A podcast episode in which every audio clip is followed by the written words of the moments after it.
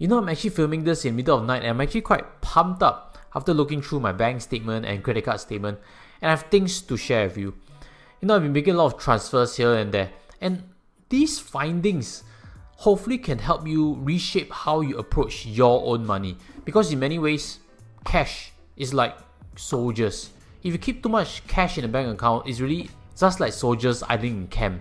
They do nothing. But if you send these soldiers out in search of resources or prisoners of war or new terrain to conquer, then these soldiers are useful and these soldiers can multiply your overall force. Of course, in the course of this mission, some of them might get hurt, but this is the process of things. And I'd like to share with you that I'm also in this journey. Some of my soldiers get hurt, but I'm never scared to deploy them to bring in things for my financial freedom journey. Without further ado, let's dive on to my own bank account statement. And I've been making a lot of transfers here and there, so it's going to get exciting. What you see in this image over here starts from 13th of January. And I've actually boxed up a few things. In red are transfers to Syfe. I've showed you certain strategies whereby I've deployed towards Syfe trade. I've also deployed towards Chinese equity. In fact, I've actually increased that amount where you can see over here, I've actually added a further 2000 per week for 10 weeks. That's because when I look back at the idea, I really liked it and risk reward wise, I think I rated it really highly. That's why I further increased it. So not only 1000 for 50 weeks, I even have now 2000 in addition for 10 weeks. So in purple are deployment towards cryptocurrencies. I shared before, I'm big on Ethereum and this block is actually before I done the dollar cost averaging. You also see on top green color boxes, these are passive income sources. I have my investment costs, I have my book sales, but my YouTube income flows to my DBS, doesn't flow to my OCBC, so you don't see it actually here. What I also have later you see on top is orange active income and in black any amounts deposited towards stock brokerages. I'm actually buying stocks to build up my dividend income. So in this first page, you see that I've deployed in total 12,500 with quite a bit going towards the various portfolios. So let's move on to the second page. At the bottom, again this is the 1000 per week deposit towards Syfe China portfolio. And right now I have this 3500 that I've suggested in the previous video. Now I'm trying to use it for one whole Ethereum coin. And over here in green, you see this is another passive income source and above it that's my active income. Then up next in green over here, $2,000, this is my rent income. So I do have quite a few passive income sources. Then up next is yet another active income source, followed by some passive income. And then on the top, there are deposits towards crypto accounts. I've actually started a new one in Gemini, that's why I've deposited, just as a trial, $150. So all in all on this page, 11,550 has been deployed. Now let's move to page 3 and what we can see over here is a continuation of my 2000 per week and 1000 per week towards the two Chinese Syfe portfolios. They have also passive income sources. Then on 8th of February, you see that I've actually moved 3600 to Xfers and this is actually to the Gemini exchange that I mentioned just now. I'll be changing this dollar cost averaging from CoinHako to Gemini and I've actually increased it slightly so 3600 per week to purchase hopefully one Ethereum coin. And last but not least on top that is where I've actually done stock purchases 8800 and 6400 plus. Now these are two stocks that I like and I've actually mentioned before on this channel. So if you're keen to find out on them, subscribe, stay along the channel you might be able to guess what they are eventually. But the main part is this, when I buy stocks that are sent to the CDP account, I usually buy between 5 to 10,000 blocks, just to make it meaningful and as well as to optimize the brokerage charge. So on this page in total, 22,000 plus has been deployed. So net net over the course of the last one month, I've deployed more than $46,000 and there still remains 42,000 plus idling as you can see at the top available balance. But today's title is how I save and invest at least 70% of my income, correct? The first thing to clarify is I did not start off with 70%. It was a way lower amount in my earlier working years. And at some point, when my ice cream shop folded, I had next to nothing in the bank account. I only had stocks remaining. And what I came to realize is a lot of times we want to get the end result. We don't want to see the process. But that's a mistake actually. What we need to realize is that things take time to build. We need to go through a process and everybody's limitations are different. But maximizing it is fully your decision.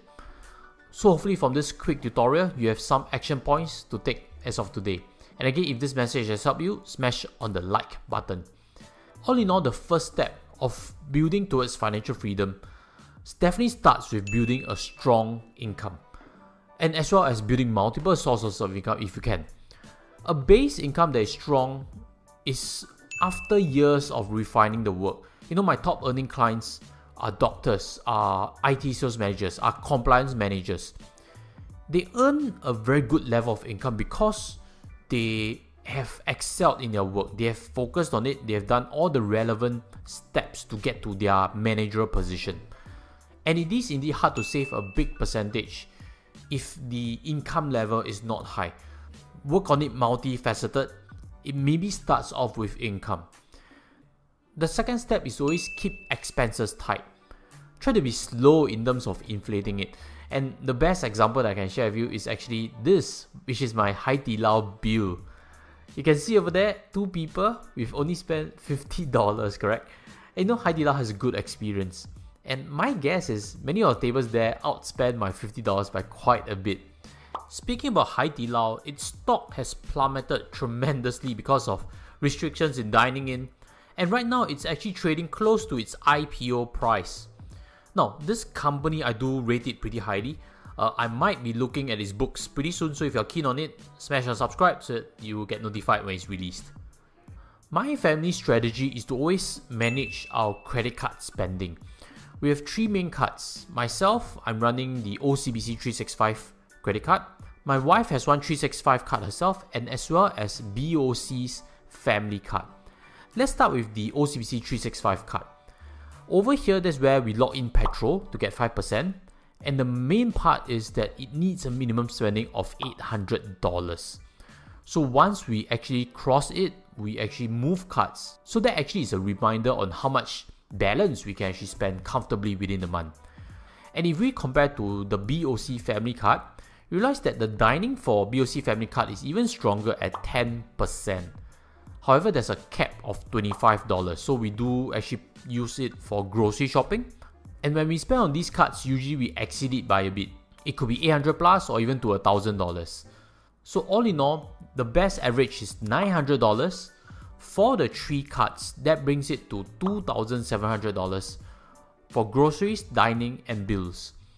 There are also expenditures in hawker center, which is done by GrabPay or done with cash. So when I look back at accounts, I think the best estimate of these various expenditures is about $800 in total.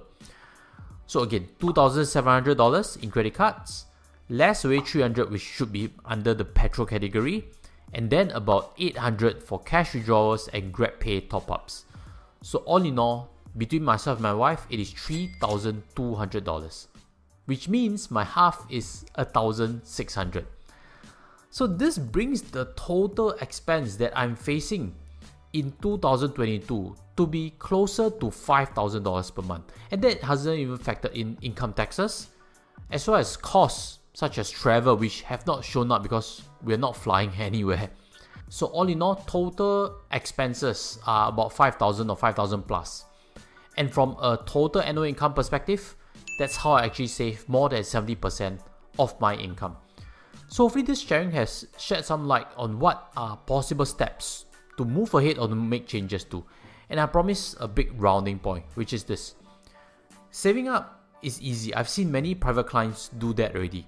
They saved up big amounts of cash. But to get to financial freedom, you need to deploy this cash effectively. And that is why the first part, which is why I lead off with, are avenues that I've been deploying towards. I'm a big believer of dollar cost averaging, using it strategically to acquire assets on a continuous basis. And once you realize you are able to save up big amounts and deploy them consistently towards assets, you realize that your journey towards financial freedom is shortened tremendously because you get a rate of return on your investments. So think about that and leave any questions you may have in the comment sections and I'll sign off from here. Take care and goodbye.